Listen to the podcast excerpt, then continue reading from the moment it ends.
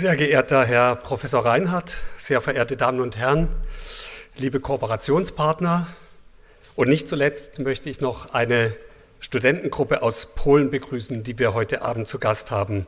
Seien Sie alle herzlich willkommen zur Fortsetzung unserer Reihe in der Katholischen Akademie, in der wir uns mit der Frage nach der Zukunft des Projektes Europa beschäftigen. Heute Abend mit einem Vortrag von Professor Wolfgang Reinhardt. Professor Reinhardt war bis zu seiner Emeritierung im Jahr 2002 Ordinarius für neuere Geschichte an der Universität Freiburg. Für unsere heutige Veranstaltung zu erwähnen sind seine Forschungsschwerpunkte in den Bereichen der vergleichenden Verfassungsgeschichte Europas und der Geschichte der europäischen Expansion. Dazu veröffentlichte er unter anderem das Standardwerk Geschichte der europäischen Expansion.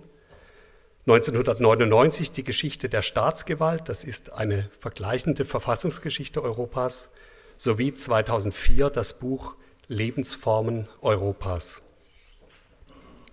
Die vierbändige Geschichte der europäischen Expansion, die Reinhard selbst als sein wichtigstes Werk bezeichnet hat, erschien dann im vergangenen Jahr 2016 in überarbeiteter und erweiterter Form unter dem Titel Die Unterwerfung der Welt, Globalgeschichte der europäischen Expansion von 1415 bis 2015. Und das war genau zu der Zeit, als wir hier in der Akademie zusammen mit mehreren anderen Partnern in der Stadt begonnen hatten, eine Veranstaltungsreihe über die Zukunft des Projektes Europa zu planen. Wir haben in dieser Reihe zunächst Politikerinnen und Politiker sowie Beobachter des politischen Bereiches zu Gesprächen und Vorträgen eingeladen. Das werden wir auch weiterhin machen, denn die auf vielen Ebenen Europas beschreibbare Krise hat sich ja inzwischen eher zugespitzt. Nur als Stichwort, als wir die Reihe begonnen haben, gab es noch keinen Brexit und gab es aber auch nicht Gegenbewegungen wie jetzt zum Beispiel Pulse of Europe, äh, in der sich viele Menschen in Freiburg, in deutschen und europäischen Städten sonntags treffen, um für Europa einzustehen. Nicht zuletzt inspiriert durch die große Arbeit von Professor Reinhardt schien es mir aber wichtig, die Beiträge der Politiker oder Berater von Politik zu konfrontieren mit den Perspektiven von Historikern. Ich erhoffe mir davon eine größere Tiefenschärfe und auch eine Erweiterung unserer Blickwinkel wenn wir über die Zukunft des Projekts Europa nachdenken und streiten. Nun könnte man fragen, warum denn ausgerechnet Historiker bei der Erforschung der Zukunft die richtigen Gesprächspartner sein sollen. Sind sie doch, wenn das bekannte Wort von Friedrich Schlegel zutrifft, rückwärtsgewandte Propheten. Diese Frage haben mir im Übrigen auch alle Historiker selbst gestellt, die ich angerufen und zu dieser Reihe eingeladen habe. Ich finde, Professor Reinhardt hat mit seinem Vorschlag für den Titel des heutigen Vortrags eine raffinierte Antwort auf diesen Einwand formuliert. Seine selbstgestellte Frage lautet nämlich, wie viel Zukunft hat Europas Vergangenheit? Wie viel Zukunft hat Europas Vergangenheit? Lieber Herr Professor Reinhardt, ich bin sehr gespannt auf Ihre Antwort auf diese Frage.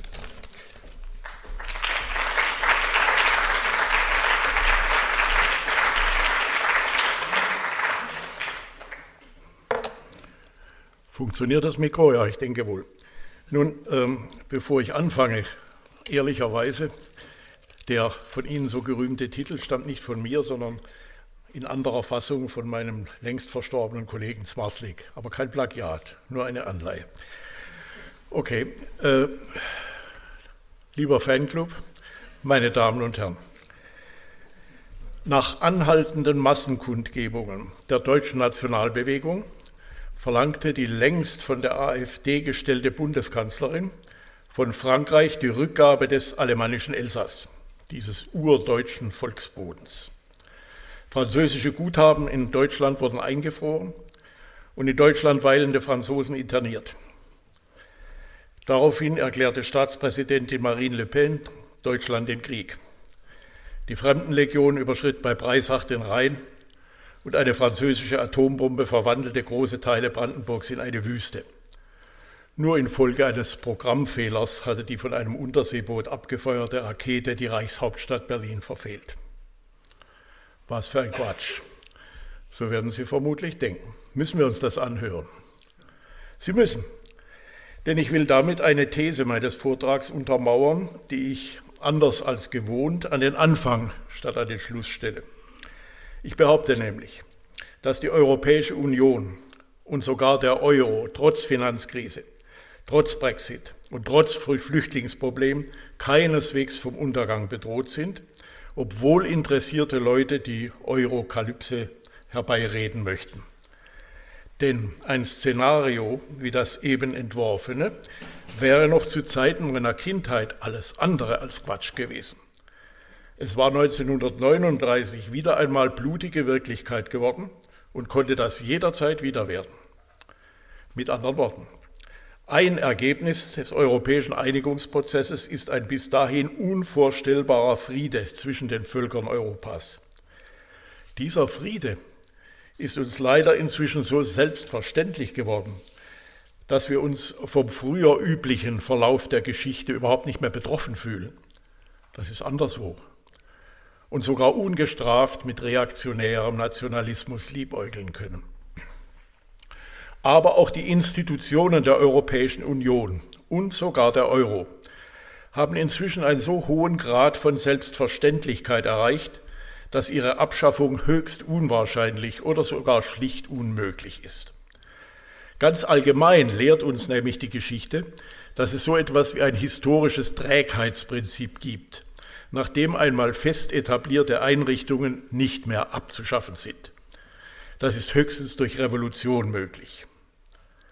Gewiss, die EU wird kritisiert, aber diese Kritik ist meines Erachtens überhaupt nur auf der Grundlage einer Art institutioneller Basisstabilität möglich.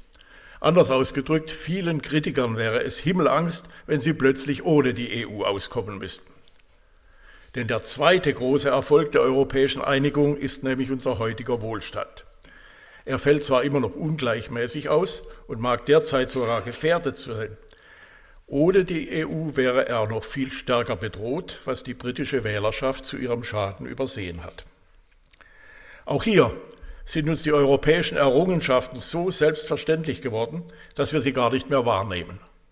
Als Konsumenten schätzen wir den freien Warenverkehr als Ferienhauseigentümer in Spanien den freien Personen- und Kapitalverkehr, als Unternehmer alles drei und dazu noch die europäischen Entwicklungsfonds, als Arbeitnehmer den gemeinsamen Arbeitsmarkt und die wechselseitigen Ansprüche auf Sozialleistungen, als Landwirte die reichlichen Agrarsubventionen, als Jugendliche den Schüleraustausch, als Studierende das Erasmus-Programm und als Kriminelle auch noch allerhand andere grenzüberschreitende Chancen. Das heißt, kurzum, die EU beruht neben dem Frieden auf der überaus soliden Grundlage gemeinsamer Vorteile und Profitinteressen. Doch weil eben viele Europäer derzeit einen weniger guten Schnitt machen können, werden sie eben aus enttäuschter Gier zu Euroskeptikern.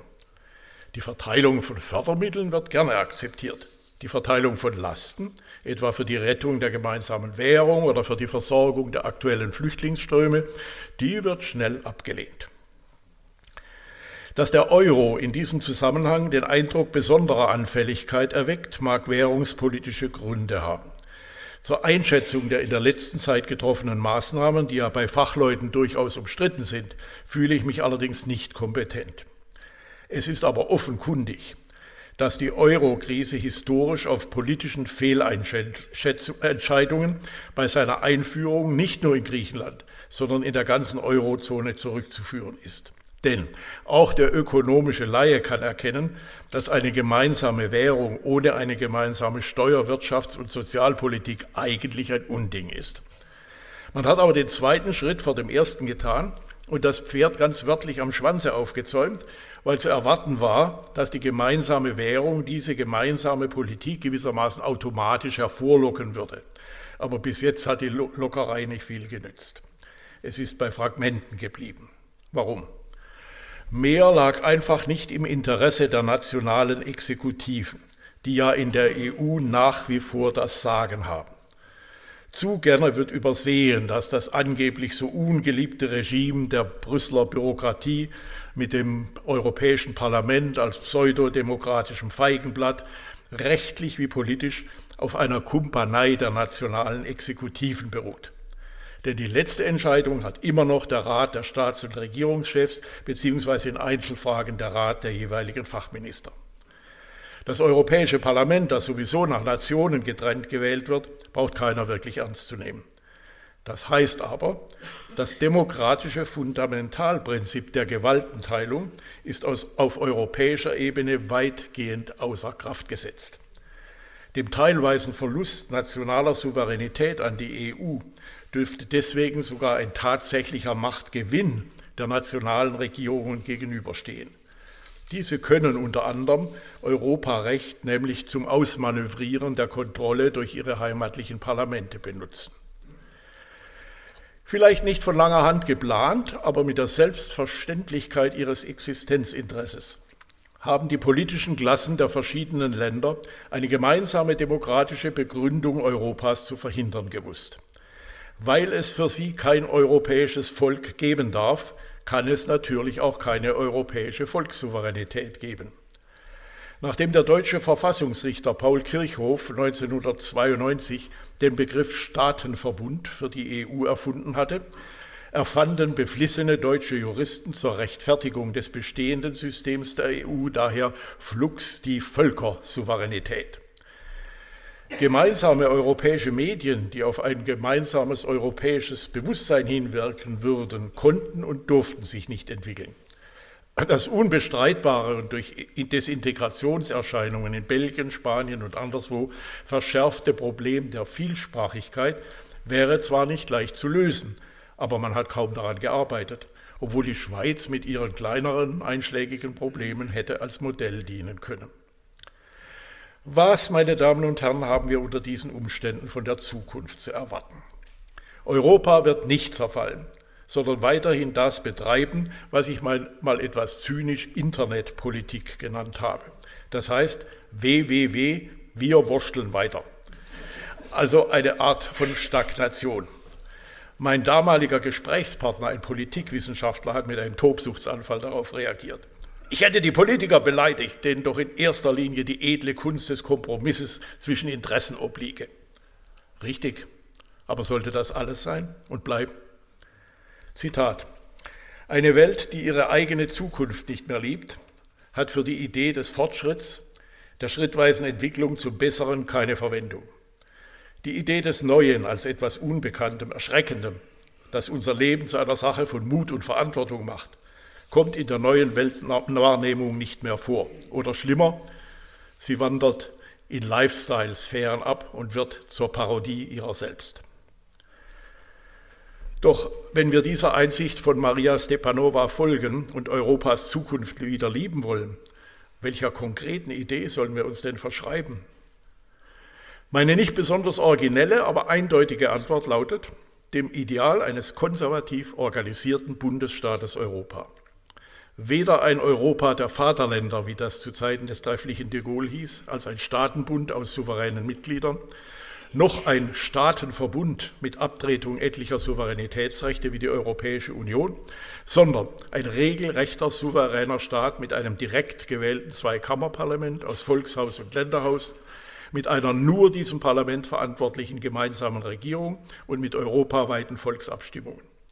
Übrigens wäre ein solcher starker europäischer Bundesstaat auch ein wirkungsvolleres demokratisches Gegengewicht zum globalen Kapitalismus als der traditionelle Nationalstaat, zu dem die Wutbürger vergebens heutzutage wieder ihre Zuflucht nehmen. Auch die USA haben seinerzeit unter dem Druck gemeinsamer Belastung den Weg vom Staatenbund zum Bundesstaat gefunden. George Washington und Benjamin Franklin erwähnten bezeichnenderweise bereits damals die mögliche Entwicklung dieser Art in Europa. Die Idee der Vereinigten Staaten von Europa ist aber auch hierzulande nicht neu. Sie tauchte Mitte des 19. Jahrhunderts auf und erfreute sich nach den beiden Weltkriegen jeweils einer besonderen Beliebtheit.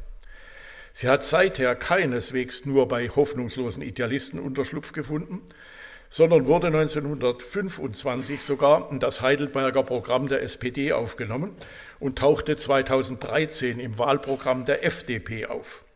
Und im Internet finden sich immer noch viele einschlägige Äußerungen von Politikern dazu. Manche klar, ich nenne mal keine Namen vorsichtshalber, manche klar, andere eher gewunden.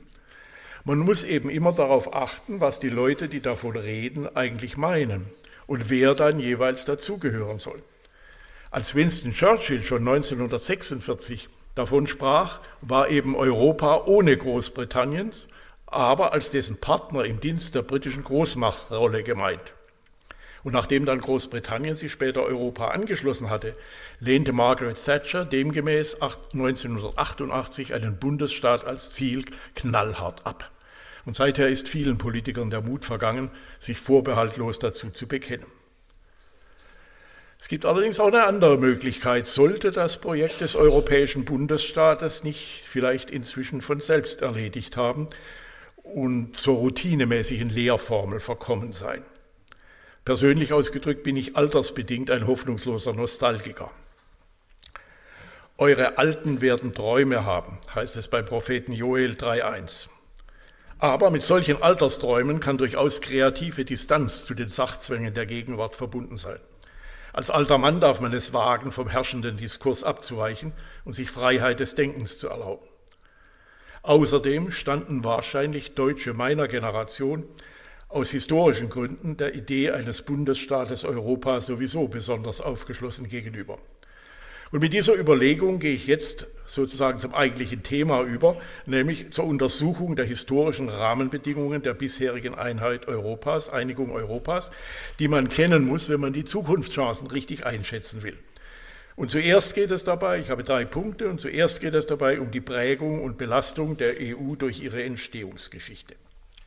Während andere Europäer den Zweiten Weltkrieg mehr oder weniger siegreich beenden konnten, hatten wir Deutschen das Gefühl, an einem historischen Nullpunkt zu stehen. Zwar gab es Europabegeisterung auch anderswo in der instabilen, mancherorts sogar revolutionären Nachkriegssituation. Aber für uns Deutsche der Kriegs- und Nachkriegsgeneration war ein vereinigtes Europa attraktiver als für andere, deren nationale Identität ungebrochen geblieben war. Viele Deutsche begegneten der eigenen Staatlichkeit damals mit misstrauischer Skepsis und hielten noch lange nicht nur Nationalismus, sondern sogar Patriotismus für ein unverständliches Fremdwort. Stattdessen begeisterten sie sich für die europäische Kultur in ihrer Vielfalt als gemeinsamen Reichtum und gingen in Nachbarländer auf Entdeckungsreise. Ganz neue Erfahrungen. Daraus konnten sich beglückende neue Erfahrungen ergeben übrigens auch in Großbritannien.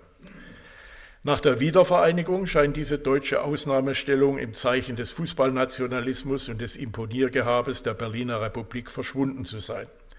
Aber der Wille zum gemeinsamen europäischen Staat ist dennoch nicht völlig ausgestorben. Der 1949 gegründete Europarat mit seinen derzeit 47 Mitgliedern ist ein Relikt jener Europabegeisterung der Nachkriegsjahre. Nicht nur die Länder Osteuropas, des Kaukasus und des Balkans gehören dazu, sondern auch die Türkei. Es handelt sich ja um ein reines Konsultativgremium, das aber beachtliche Initiativen entfaltet hat, etwa in Sachen Menschenrechte. Sie wurden durch Ratifizierung in den Mitgliedstaaten geltendes Recht, sodass ein europäischer Gerichtshof dafür geschaffen werden konnte. Die Europäische Union hat zwar 1986 die blaue Flagge mit den zwölf goldenen Sternen vom Europarat übernommen, politisch aber einen anderen Weg eingeschlagen. Wie ihre Vorgängerorganisationen ist sie eine wirtschaftliche Interessengemeinschaft geblieben, die von den nationalen Exekutiven betrieben wird, wie ich ausführte. Die amerikanische Wiederaufbauhilfe des Marshallplans hatte bereits europäische Gemeinsamkeit gestiftet, als es um die Einhegung des allmählich wieder erstarkenden Westdeutschland gehen sollte. Westdeutschland wurde nicht nur wegen seiner Grenzlage zum Ostblock, sondern auch wegen seines wirtschaftlichen und bald auch wieder militärischen Potenzials ein interessanter Bestandteil des westlichen Systems, aber einer, dem man einstweilen nicht traute. Deshalb lautete das Patentrezept des auf Jean Monnet zurückgehenden Schumann-Plans Friedenssicherung durch internationale Einbindung. Und dem sollte seit 1951 die Europäische Gemeinschaft für Kohle und Stahl dienen, der die Benelux-Länder, Frankreich, Italien und eben Westdeutschland angehörten. Ihre hohe Behörde war die erste übernationale Institution Europas. Daneben gab es schon damals eine schwache parlamentarische Versammlung und ein Gericht. Sie sehen, diese Struktur wurde im Grunde bis heute beibehalten. Nachdem sowohl die seit 1952 betriebene Europäische Politische Gemeinschaft als auch die Teillösung einer Europäischen Verteidigungsgemeinschaft 1954 an Frankreich gescheitert waren, wurde die Kontrolle des neuen deutschen Militärs, was ganz brisant war, nicht, durch Aufnahme in die NATO sichergestellt. Wirtschaftspolitische Interessen drängten aber bald auf die Ausweitung der im Grunde planwirtschaftlichen EGKS auf Marktwirtschaft und auf neue Felder. Das Ergebnis war die Gründung der Europäischen Wirtschaftsgemeinschaft und der Europäischen Atomgemeinschaft durch die soeben bejubelten römischen Verträge von 1957. Das waren zunächst parallele Organisationen zur EGKS mit demselben Aufbau. Da aber die wirtschaftliche Bedeutung von Kohle und Stahl zurückging und eine gemeinsame Atompolitik aus militärischen Rücksichten nicht vorankam, übernahm die EWG, die Wirtschaftsgemeinschaft, die Führung, bis dann schließlich die beiden anderen 1967 mit ihr zusammengelegt wurden. Das Ziel war, wie wir alle wissen, ein gemeinsamer Markt für Waren und Dienstleistungen, für Kapital und Arbeit, dessen Verwirklichung durch Abbau der Zölle und Vereinheitlichung der Rahmenbedingungen freilich erst 1993 vollständig erreicht wurde. Dabei erhielt die Gemeinschaft nun allmählich eigene Einnahmen. Zunächst die Außenzölle und Abschöpfungen, dann einen Anteil an der Mehrwertsteuer, vor allem aber Zahlungen der Mitglieder entsprechend deren Sozialprodukt nach einem speziellen Schlüssel. Sie, und das ist aber sehr wichtig, verfügte aber über keine eigenen und verfügt über keine eigenen Steuern. Denn Steuerhoheit würde sie zu einem Staat im Vollsinn machen, wie einst die USA mit der Steuerhoheit zum Staat geworden ist. Nach verschiedenen Anläufen seit 1961 konnte Großbritannien schließlich 1973 beitreten, zusammen mit Dänemark und Irland, die ihm wirtschaftlich eng verbunden waren. Darauf folgte dann die Süderweiterung um Griechenland 1981, um Spanien und Portugal 1986, nachdem die dortigen Diktaturen abgewirtschaftet hatten. Damit waren Anläufe zur stärkeren politischen Zusammenarbeit und zum Ausbau des europäischen Verrechnungssystems zu einer gemeinsamen Währung verbunden. Der Zusammenbruch des sowjetischen Herrschaftssystems und die deutsche Wiedervereinigung hatten offensichtlich beschleunigende Wirkung. Mit dem Vertrag von Maastricht 1992-93 wurde erstmals eine europäische politische Union nicht nur für eine gemeinsame Wirtschaftspolitik, sondern auch für Außen- und Sicherheitspolitik sowie Justiz und Polizei geschaffen. Ihr politischer Charakter kam durch die Einführung der gemeinsamen Unionsbürgerschaft zum Ausdruck, die ja in unseren Reisepässen symbolisiert ist. Die Gemeinschaftswährung Euro wurde 1999 als Buchgeld, 2002 als Bargeld eingeführt. Die Europäische Zentralbank hatte sogar schon 1994 in Frankfurt ihre Tätigkeit aufgenommen. Für die Einführung des Euro galten bestimmte Konvergenzkriterien ökonomischer Stabilität, die bekanntlich von Griechenland mit Wissen der anderen Mitglieder unterlaufen wurden. Von den 27 Mitgliedern der EU gehören heute acht nicht der Eurozone an. Zur EU traten 1995 Schweden, Finnland und Österreich bei. 2004 wurde in einer ersten riesigen Osterweiterung Estland, Lettland, Litauen, Polen, Tschechien, Slowakei, Ungarn, Slowenien, Malta und Zypern aufgenommen. 2007 kamen Bulgarien und Rumänien, 2013 Kroatien dazu. Durch neue Mitglieder wurde eine Reform der EU dringender denn je. Nach begrenzten Verbesserungen durch die Verträge von Amsterdam 1997, 99 und von Nizza 2001 bis 3, darunter der gemeinsame Außenminister und die Regelung des gewichteten Abstimmungsverfahrens, wurde schließlich von einem besonderen Konvent alle Verträge sowie Grundwerte und Grundrechte zum einheitlichen Text einer Verfassung Europas umgearbeitet, die 2006 in Kraft treten sollte. Frankreich und die Niederlande unterwarfen sie einer Volksabstimmung, obwohl dort auch die parlamentarische Ratifizierung rechtlich genügt hätte. Mit der doppelten Ablehnung hatte sich die Verfassung erledigt. Der Vertrag von Lissabon übernahm 2007 bis 2009 sämtliche Inhalte dieser Verfassung, aber in der weniger anstoßerregenden Form einer Umformulierung des bestehenden Vertragskorpus in 358 Artikeln, 13 Zusatzprotokollen, 43 Erklärungen zu einzelnen Artikeln, sieben Erklärungen zu den Protokollen und 13 weiteren Erklärungen verschiedener Regierungen. Kein Wunder, dass Europarecht inzwischen ein lukratives Juristengeschäft geworden ist. Dem Vernehmen nach erfordert das Ausscheiden Großbritanniens die Neuregelung von nicht weniger als 21.000 europäischen Rechtsvorschriften.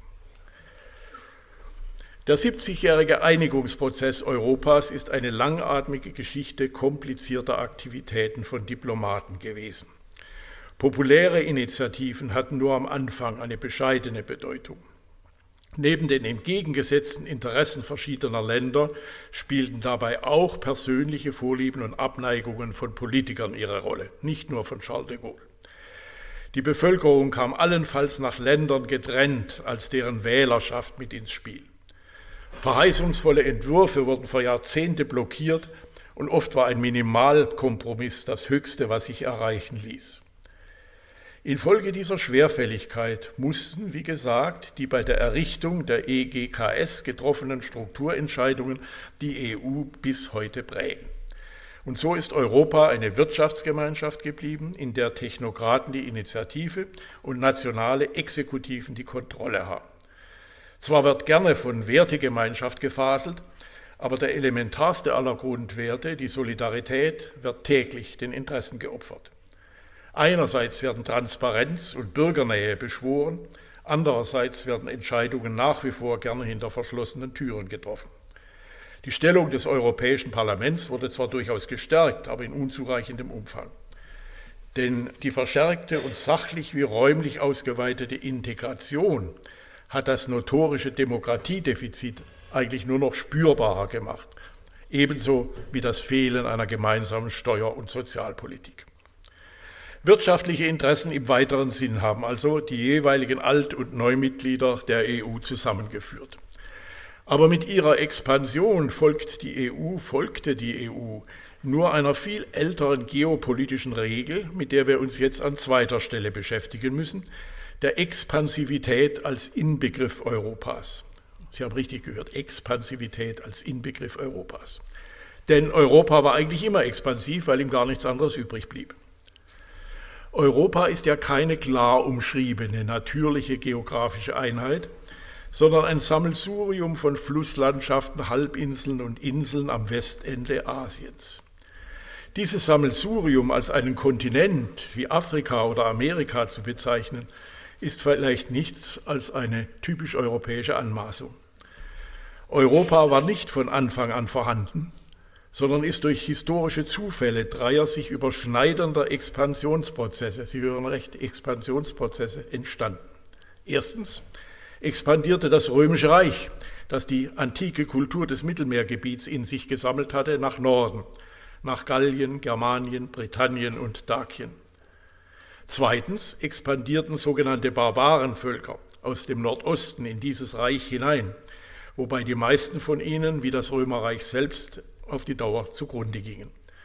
Nur nördlich der Alpen überlebten unter fränkischer Führung neue kulturell gemischte Gemeinwesen. Und drittens expandierte nun die römische Kirche als Erbin des Imperiums mit ihrer Mission in diesen neuen Raum hinein und machte seine Bewohner zu lateinischen Christen. Die Christenheit oder Europa war entstanden. Europa war noch gar nicht fertig, als es seinerseits pausenlos zu expandieren begann. Zunächst in die jeweilige Nachbarschaft hinein, dann aber weltweit. Dank seiner vielen Inseln und Halbinseln hat es im Verhältnis zu seiner Landoberfläche längere Meeresküste als irgendein anderer Teil der Erde und war daher von Natur aus bis zu einem gewissen Grad ein Erdteil von Seefahrern ohne dass der Name Europa bereits aufzutauchen braucht, war es von Anfang an mit dem Prozess seiner eigenen Expansion identisch. Schon während seiner Entstehung begann die Expansion der Wikinger zwischen Grönland und Byzanz. Und damit traf die kulturelle Expansion der griechischen Kirche nach Norden zusammen. Diese konkurrierte mit derjenigen der lateinischen Kirche, die auch ihrerseits an der europäischen Ostsiedlung als der nächsten Expansionsbewegung Anteil hatte. Daraus nun, aus diesen konkurrierenden Expansionen, ergab sich eine kulturelle Grenze, die heute ungefähr zwischen den baltischen Staaten, Polen, Ungarn, Slowenien und Kroatien einerseits, Weißrussland, der Ukraine, Rumänien, Serbien und Griechenland andererseits verläuft. Die Konflikte bei der Auflösung Jugoslawiens und in der Ukraine lassen erkennen, dass diese Grenze nach wie vor existiert. Und diese kulturhistorische Grenze des sogenannten Abendlandes wurde früher antikommunistisch ideologisch aufgeladen. Nichtsdestoweniger ist sie aber die einzige echte Grenze Europas, sodass die EU wahrscheinlich gut beraten gewesen wäre, wenn sie nicht darüber hinausgegriffen hätte. Denn die Zugehörigkeit Russlands und seines Einflussbereichs ist nach wie vor strittig. Gehört Russland aber dazu, dann auch das europäische Sibirien, woraus sich dann die paradoxe Schlussfolgerung ergibt, dass Europa bis zum Pazifischen Ozean reicht. Fazit. Europa lässt sich weniger denn je territorial definieren, sondern nur prozessual als ein mentales, aber dabei durchaus reales Konstrukt mit unterschiedlichen Zugehörigkeiten. Im Klartext, Europa ist, was die Europäer jeweils dafür halten. Und daraus ergibt sich die unersättliche Dehnbarkeit der EU. West- und Südeuropäer expandierten im Mittelalter stattdessen über See als Kreuzfahrer in den Nahen Osten. Zugleich riefen die italienischen Kaufleute ein Handelssystem zwischen Grönland und China ins Leben. Beide Expansionsbewegungen brachten neue Kolonien hervor, aber die Kreuzzüge scheiterten, während die italienischen Seefahrer bereits an der Überseeexpansion der Portugiesen und Kastilier beteiligt waren, mit der 1415 die 600 Jahre Unterwerfung der Welt durch Europa begannen. Der Genuese Kolumbus im Dienste zuerst Portugals, dann Kastiliens verkörpert diesen Typus des historischen Zusammenhangs. Zwischen den beiden Weltkriegen gab es schließlich kein Land der Welt mehr, das damals nicht europäischer Herrschaft unterstand oder zumindest wie Amerika, Australien und Neuseeland früher einmal Kolonie einer europäischen Macht gewesen war. Sogar die Polargebiete schienen damals vor ihrer Aufteilung zu stehen. Nicht nur dort betätigten sich die eben erwähnten Ex-Kolonien ihrerseits als Kolonialmächte. Die wenigen Länder, die ihre formale Unabhängigkeit behauptet hatten, China, Iran, Japan, Thailand und vor dem Ersten Weltkrieg das Osmanische Reich, unterlagen informell dem massiven wirtschaftlichen, politischen und kulturellen Einfluss des Westens. Zu Recht wurden sie damals schon als Halbkolonien bezeichnet. Nur Japan konnte diesem Zustand nach wenigen Jahren entkommen. In China hingegen dauerte er von 1840 bis 1949, über 100 Jahre. Schließlich sollte nicht übersehen werden, dass es neben der europäischen Überseeexpansion auch das bereits erwähnte Ausgreifen Russlands nach Sibirien und Ostasien, nach Zentralasien und Kaukasien gegeben hat. Der Zerfall der Sowjetunion nach 1989 war in Zentralasien und Kaukasien nichts anderes als eine weitere Dekolonisation. Auch wenn Großbritannien neben Russland die führende Kolonialmacht gewesen ist, so gab es doch kaum ein europäisches Land, das nicht wenigstens versucht hätte, sich an dem gewinn- und prestigeträchtigen Expansionsgeschäft zu beteiligen die skandinavischen Länder so gut wie Brandenburg, Preußen, Österreich, Ungarn, das unabhängige Polen und sogar das obskure Herzogtum Kurland, von dem Sie wahrscheinlich nicht mal wissen, wo es war. England stand ja keineswegs am Anfang. Vielmehr machten sich die iberischen Königreiche Portugal und Kastilien dank günstiger geografischer Lage und erfolgreicher politischer Stabilisierung zunächst um die Wette den atlantischen Raum untertan, der von da an zu einer Art neuem Mittelmeer der westlichen Welt werden sollte. Kastilien dominierte in Amerika, während Portugal sich nach der Kontrolle der afrikanischen Küste auf die Errichtung eines Handelsimperiums am Indischen Ozean und am Chinesischen Meer konzentrierte. Erst im 16. Jahrhundert, als die Russen längst den Ural überschritten hatten, tauchten in Übersee auch Franzosen, Niederländer und Engländer auf und ließen sich unter anderem in Nordamerika und in der Karibik nieder. Und dabei gelang es ihnen, den Portugiesen das Monopol der Versorgung Amerikas mit afrikanischen Sklaven abzunehmen. Denn was wir im Grunde nicht wissen, alle europäischen Einwanderer nach Amerika machten vor 1800 zusammen nicht einmal ein Viertel der Zahl dieser afrikanischen Zwangsmigranten aus. Auf der anderen Seite wurden die Portugiesen als Handelsherren des Indischen Ozeans gewaltsam zunächst von den Niederländern, dann von den Engländern abgelöst. Als dann zwischen 1776 und 1823 die meisten europäischen Siedlungskolonien Amerikas ihre Unabhängigkeit erkämpften, hatten die Niederländer in Indonesien und die Briten in Indien bereits begonnen, vom Handel zur Herrschaft überzugehen. Bis dahin gaben in Asien die einheimischen Mächte den politischen Ton an. Aber Mitte des 19. Jahrhunderts waren nicht einmal mehr die Kaiserreiche China und Japan dazu imstande. Infolgedessen stand nach der Besiedelung Australiens, der Unterwerfung der restlichen Länder Asiens, der pazifischen Inseln und schließlich seit Ende des 19. Jahrhunderts auch Afrikas durch Europa nichts mehr am Wege, wobei bekanntlich die Briten am erfolgreichsten waren.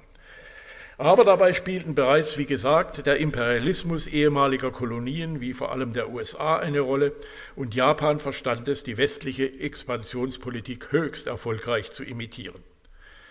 Schließlich wurde dann nach dem Ersten Weltkrieg das Osmanische Reich aufgeteilt. Unter den Folgen der damals im Nahen Osten, vor allem von England vorgenommenen Eingriffe, leidet die Welt noch heute. Europa ist auch immer noch expansiv. Die EU expandiert freilich nicht mehr mit Gewalt, sondern Kraft ihrer Soft Power, ihrer wirtschaftlichen Attraktivität. Doch zugleich schlägt das Empire zurück. Es begann mit Einwanderern aus der Karibik nach Großbritannien und aus Nordafrika nach Frankreich. Inzwischen strömen Millionen aus Afrika und Asien nach Europa, außerdem aus Lateinamerika in das neue Europa USA, trotz Mauer. Dialektisch haben die europäischen Imperien selbst die Grundlage für diese globale Gegenbewegung gelegt. Sie haben zwar ein weltweites Entwicklungsgefälle hinterlassen, aber zugleich ihre eigene materielle Kultur, ihre Medien und sogar einen gewissen Wohlstand verbreitet. Damit wurde es sinnvoll und möglich, für ein besseres Leben nach Europa zu wandern. Das kann mit Wiedergutmachungsforderungen einhergehen, wie im Falle der Afrikaner, die sich auf den Sklavenhandel berufen, oder mit den tiefsitzenden Ressentiments vieler Muslime infolge vergangener und gegenwärtiger Demütigungen. Expansion setzt aber irgendeine Art von Überlegenheit voraus. Wenn diese fehlte, wie in den Kreuzzügen, musste Europa scheitern. Doch worin bestand diese europäische Überlegenheit, die erst im sogenannten Zweiten Dreißigjährigen Krieg 1914 bis 1945 verspielt wurde? Von Waffen und von Wirtschaft ist viel die Rede. In letzter Instanz beruhte die Überlegenheit aber auf einer der wichtigsten europäischen Erfindungen überhaupt, dem modernen nationalen Machtstaat, von dem, dem deshalb jetzt an dritter und letzter Stelle die Rede sein muss. Amerikas Steinzeitkulturen erlagen bereits seinen Frühformen, während Asiaten und Afrikaner es seit dem 19. Jahrhundert mit seiner voll ausgebildeten Gestalt zu tun bekamen. Damals war ihm niemand mehr gewachsen, auch nicht das wohlorganisierte chinesische Reich, das doch bereits über eine Bürokratie verfügt hatte, als es in Europa noch nichts als Kriegerhorden gab. Nur wer ihn erfolgreich übernahm wie Japan, konnte sich behaupten. Der ausschlaggebende Unterschied zu anderen politischen Gebilden bestand in der Einheit und der Einheitlichkeit des Staates in jeder Hinsicht. Reiche wie China und andere sind keine Staaten, weil sie zur Pluralität neigen. Einheit und Einheitlichkeit bedeutet aber nicht nur Macht, sondern auch Modernität, während Pluralität nicht nur zur Postmoderne, sondern auch zur Vormoderne gehört. Und das gilt auch für das vormoderne Europa, dessen Gemeinwesen ihrer Struktur nach zunächst ebenfalls reiche gewesen sind, wenn auch ungleich bescheidenere als Asiens Imperien. Nicht nur Spanien und Großbritannien bestanden aus verschiedenen Ländern, die wie Schottland und Katalonien heute in der Postmoderne den Einheitsstaat wieder verlassen wollen, sondern sogar ein so kleines Fürstentum wie die Toskana.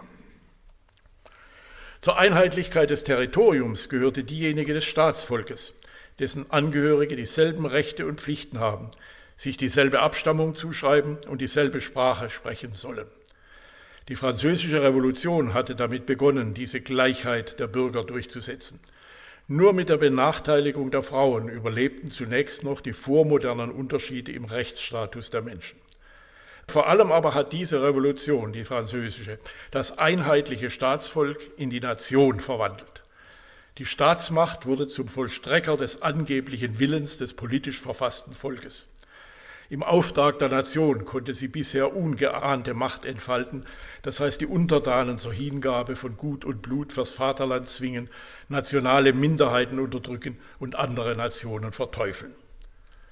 Diese moderne Staatsgewalt kennt keine konkurrierenden Herrschaftsinhaber aus eigenem Recht. Die einst nicht nur in Europa weit verbreitete Adelsherrschaft ist ebenso verschwunden wie die Autonomie der Gemeinden. Denn Selbstverwaltung erfolgt inzwischen in staatlichem Auftrag und hängt finanziell am Tropf des Staates. Der Staat hat im Innern das Monopol der rechtmäßigen Anwendung von Gewalt durch Justiz und Polizei. Niemand darf sich mehr wie einst gewaltsam selber Recht verschaffen. Denn während das Recht in Europa einst als unabhängige Größe göttlicher oder naturgesetzlicher Herkunft galt, an dem das Staatshandeln gemessen wurde, stellt der moderne Staat das Recht nach seinem Belieben her und hebt es wieder auf. Diese seine Verfügung über das Recht betrifft auch die Verfassung und sogar die Grundrechte, dieses klägliche Überbleibsel vormoderner Rechtsansprüche. Dem inneren Rechts- und Gewaltmonopol entspricht nach außen die Souveränität. Das heißt, der Staat anerkennt niemanden über sich. Zwar besaß auch der chinesische Kaiser solche Machtvollkommenheit durch Mandat des Himmels, wie das hieß, und der französische König von Gottes Gnaden. Aber damit war nicht nur unumschränkte Gewalt gemeint, sondern auch Verantwortlichkeit für höheren Instanzen. Der Kaiser konnte das Mandat des Himmels missbrauchen und der König sich gegen das Gebot Gottes vergehen. Und das hatte Widerstand gegen den einen wie den anderen zur historischen Folge. Der moderne Staat hingegen ist säkular geworden. Quelle seiner souveränen Gewalt ist kein Gott und kein Himmel mehr, sondern er selbst. Mittels der fiktiven Souveränität des Volkes legitimiert er sich selbst und entscheidet nach Belieben über seine eigenen Befugnisse. Widerstand ist unmöglich geworden und konnte daher unbedenklich als Palliativ in Gestalt einer wohlfeilen Lehrformel ins Grundgesetz Artikel 20,4 aufgenommen werden. Allerdings kommt dieser nationale Machtstaat in Europa runde zwei Dutzend Mal vor. Weder Karl der Große noch Napoleon oder Hitler haben es fertiggebracht, Europa auf Dauer in ein Imperium zu wandeln. Die Frage ist nur, das haben wir schon mehrfach gestreift, ob man diese Vielfalt für ideal halten oder die europäischen Nationen doch lieber durch eine Nation Europa ersetzen möchte. Aber die Pluralität war geografisch vorgegeben, auch das habe ich schon angedeutet, und wurde historisch verstärkt. Im Gegensatz zu anderen Weltmachttheatern wie Indien oder China, Russisch-Eurasien und den USA besteht Europa eben aus einer Fülle von relativ kleinen, höchst verschiedenartigen Landschaften. Und diese Vielfalt machten sich seit dem frühen Mittelalter zahllose adlige Familien, später auch städtische Kommunen zunutze, um ihre autonomen, aber durchaus auf gewaltsame Expansion bedachten Herrschaften zu errichten. Zu Recht konnte damals von einem Europa der tausend kleinen Könige und Republiken gesprochen werden. Agonaler Machtwille führte aber zu ständigen Konflikten, wobei die Schwächeren von den Stärkeren geschluckt wurden. Stärker sein bedeutete Verbesserung der Kontrolle über die Untertanen und deren Ressourcen. Kurzum ein ständiges Wachstum der Herrschaftsorganisation. Dazu gehörte eine Interessengemeinschaft mit dem aufkommenden städtischen Kapitalismus, der sich mehr oder weniger freiwillig als Kreditgeber für Kriege heranziehen ließ. Die Briten entwickelten daraus den modernen Staatskredit, dessen langfristige verzinsliche Schuldverschreibungen nicht mehr getilgt werden müssen, weil sie jederzeit an der Börse weiterverkauft werden können und so zusätzlichen Gewinn versprechen. Im Gegensatz zu den vormodernen Reichen anderswo konnten Europas Staaten sich damit fast unbegrenzte Machtmittel verschaffen, bis das System in jüngster Zeit wegen Überforderung zu blockieren begann. Diese Symbiose von Geldmacht und Kriegsmacht war eine einzigartige Errungenschaft Europas. Sobald diese neuen Großherrschaften hinreichend organisiert und damit moderne Staaten geworden waren, stabilisierte sich ihre inzwischen stark zurückgegangene Zahl, denn gegen eine bedrohliche Übermacht bildete sich immer rasch ein unschlagbares Bündnis der übrigen Mächte. Und so war das europäische Mächtesystem nach dem ersten Dreißigjährigen Krieg im 18. und 19. Jahrhundert in paradoxer Weise von stabiler Instabilität gekennzeichnet. Und abermals paradoxerweise waren es auch diese ständigen Interessenkonflikte, welche die europäische Expansion über die Erde vorantrieben. Die europäische Weltherrschaft setzte sich aus nationalen Imperien zusammen, die abwechselnd rivalisierten und kooperierten. Bodengewinne eines Rivalen auf der Weltbühne wollte niemand hinnehmen, denn die maßgebende Ideologie des Sozialdarwinismus deutete damals die internationale Politik als Überlebenskampf der Völker und Rassen. Der zweite Dreißigjährige Krieg 1914 bis 1945 begann als normaler Konflikt im europäischen Mächtesystem. Aber die neuen Machtmittel der modernen Militärtechnologie und der nationalistischen Ideologie entwickelten eine Eigendynamik, die sich nicht mehr bändigen ließ. Nach einem gescheiterten Versuch mit dem Frieden ergab sich aus den Folgen des Ersten Weltkriegs der noch schlimmere zweite, an dessen Ende Europas Staaten verwüstet oder zumindest erschöpft zurückblieben. Auch ihre Kolonialreiche konnten sie nicht länger behaupten, denn nunmehr gaben die beiden Weltmächte USA und UdSSR den Ton an. Versuche Großbritanniens und später Frankreichs, eine eigene Weltmachtrolle zu behaupten, unter anderem mit dem neuen Machtsymbol der Atomwaffen, verliefen nicht besonders überzeugend. Stattdessen bestand Europa im Kalten Krieg aus Satelliten der beiden Weltmächte beiderseits des Eisernen Vorhangs, der besonders eisern mitten durch Deutschland verlief und das Zusammenrücken der Westeuropäer nahelegte. Dennoch leben die europäischen Nationalstaaten als letzte rechtliche und emotionale Instanz ihrer Bürger weiter. Genauer besehen handelt es sich abermals, äh, freilich abermals um eine widersprüchliche und paradoxe Situation. Auf der einen Seite blüht der Nationalismus und der moderne Staat hat den Gipfelpunkt seiner Allmacht erreicht. Denn der moderne Daseinsvorsorgestaat ist nichts anderes als eine weiche, das heißt eine rechtlich eingehegte Spielart des totalen Staates des 20. Jahrhunderts. Denn auch er kontrolliert seine Untertanen von der Wiege bis zur Bahre, auch wenn sie es oft nicht merken. Außerdem ist er infolge der europäischen Expansion zum politischen Standardmodell aufgerückt. Es gibt außer dem Vatikan kaum ein Land der Welt, das kein moderner Staat sein möchte. Auf der anderen Seite steht diese Staatlichkeit allzu häufig nur auf dem Papier. Und Staatsversagen ist eher die Regel bis hin zu den berüchtigten gescheiterten Staaten.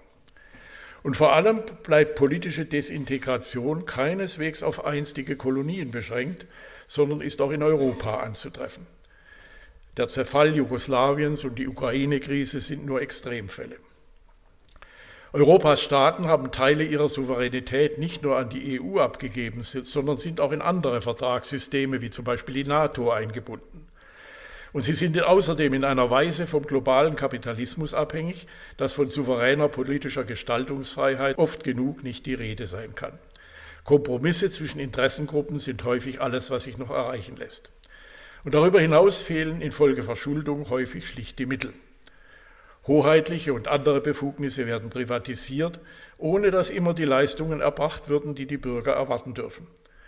Daraufhin entziehen sie dann dem Staat ihr Vertrauen und setzen auf neonationalistische Erneuerung, die im Falle Schottlands und Kataloniens Verlassen des bisherigen Staatsverbandes bedeuten würde.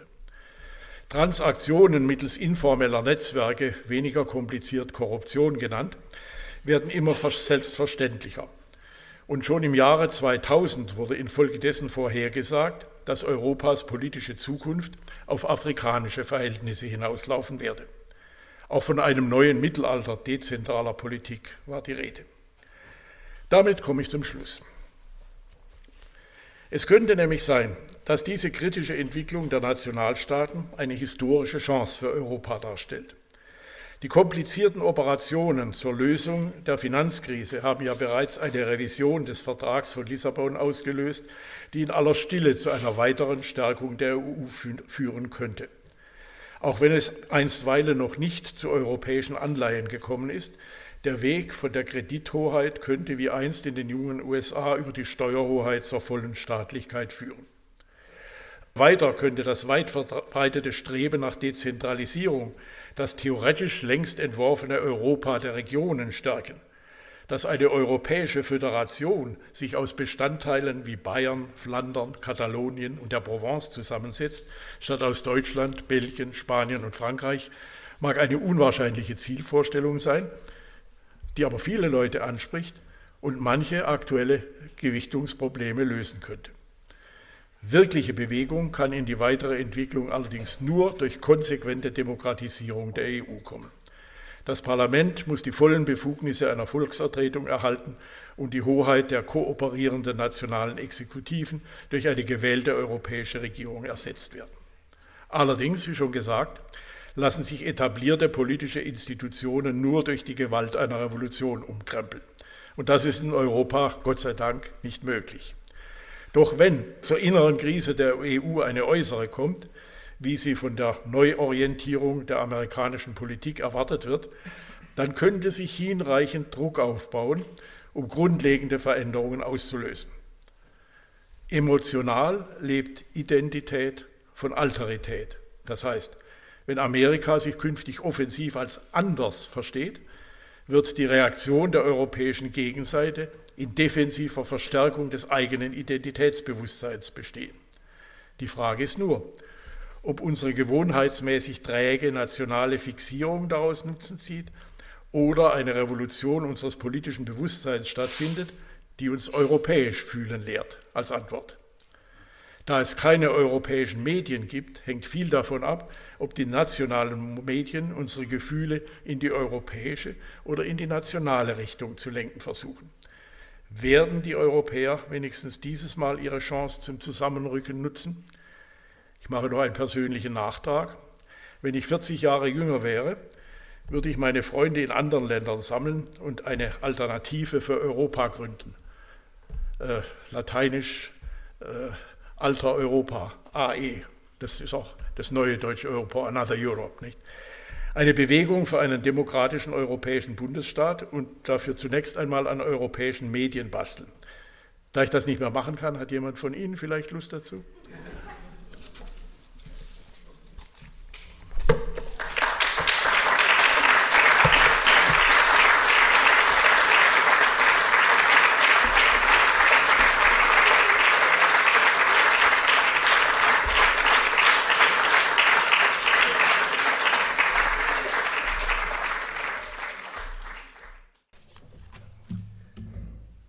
Vielen, Dank, Herr Professor Reinhardt, für diesen Vortrag. Ich gestehe, dass es mir noch selten so gegangen ist nach einem Vortrag, dass ich eigentlich das Bedürfnis hätte, jetzt lange nachzudenken und das zu verdauen, was Sie uns erzählt haben.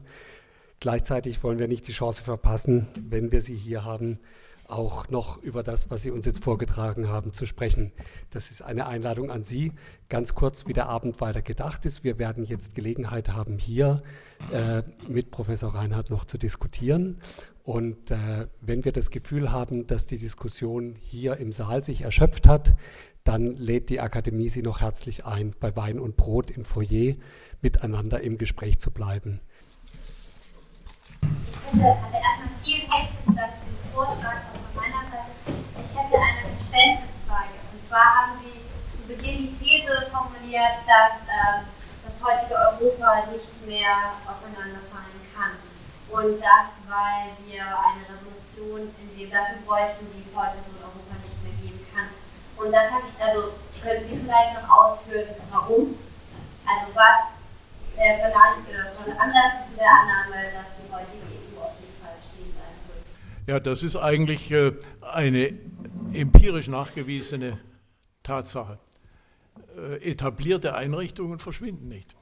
Wenn Sie mal Ihre eigene Lebenserfahrung durchmustern, das, äh, was es da so gibt an Institutionen, das bleibt im Grunde, wenn es, wenn es mal richtig fest eingerichtet ist, bleibt bestehen. Das liegt einfach daran, dass es Leute gibt, die ein Interesse an dem Bestehen haben, dass es finanzielle und andere Festlegungen gibt. Äh, solche Einrichtungen sind im Grunde immer unsterblich. Das ist einfach ein, eine Lehre aus der Geschichte. Das ist, also sagen wir mal so, es ist, es ist verdammt, überlegen Sie sich mal, was man in den letzten Jahrzehnten an solchen Einrichtungen eigentlich abgeschafft hat. Hat man wirklich mal irgendwas abgeschafft? Das, die Dinge verschwinden vielleicht, sterben ab, ab, aber richtig abgeschafft wird nichts. Nicht? Das heißt, es ist einfach ein, äh, solche Einrichtungen haben ein gewisses Schwergewicht und sind äh, durch die Interessen, die damit verbunden sind, mehr oder weniger unsterblich. Das ist eine, eine, eine, äh, eine Lehre der Geschichte, wenn Sie so wollen. Aber man kann aus der Geschichte nicht viel lernen, aber das kann man schon lernen. Die Währungen sind doch auch abgeschafft worden und jetzt der Brexit. Ja, gut, also sie sind verbessert worden, das stimmt schon, das ist richtig. Aber das heißt ja, ja gut, wenn Sie das so sehen wollen, das ist eine, eine Institution durch die andere ersetzt worden, aber das ist ein Fall, in dem es einfach nicht anders geht.